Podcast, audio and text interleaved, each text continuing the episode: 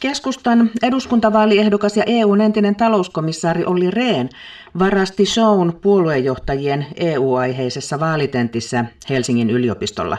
Juha Sipilä valitettavasti ei aikatauluesteiden vuoksi kyennyt tähän tilaisuuteen osallistumaan, koska järjestäjiltä ei löytynyt riittävästi joustavuutta tässä asiassa. Ja koska sain ensimmäisen puheenvuoron vasta tunti keskustelun alun jälkeen, toisin kuin, oli, toisin kuin oli sovittu, niin joudun valitettavasti nyt tässä tilanteessa toteamaan, että en, en aio jäädä kuunteluoppilaaksi, koska olen kuullut nämä vitsit ihan riittävän monta kertaa.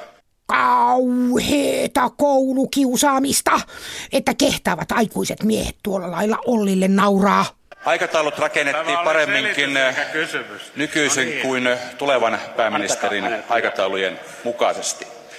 Olen aika pettynyt siitä, että EU-komission Suomen edustusto erityisesti puuttuu Suomen sisäpolitiikkaan tällä tavalla. Se ei, sitä ei tapahtuisi ei tapahtunut mun aikana eikä pitäisi myöskään tapahtua. Koska sain ensimmäisen puheenvuoron vasta tunti keskustelun alun jälkeen, niin joudun valitettavasti nyt tässä tilanteessa toteamaan, että en, en aio jäädä kuunteluoppilaaksi, koska olen kuullut nämä vitsit ihan riittävän monta kertaa.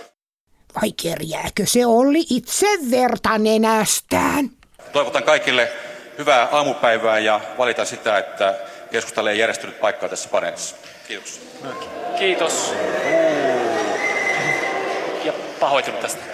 Brysselissä ainakin ylimielisyys opittu, jos ei muuta. Kuka nyt lopulta oli tämän tarinan sankari ja kuka konna? Vaalikeskustelut sarja jatkuu vielä huhtikuun puoleen väliin saakka kaikilla kanavilla.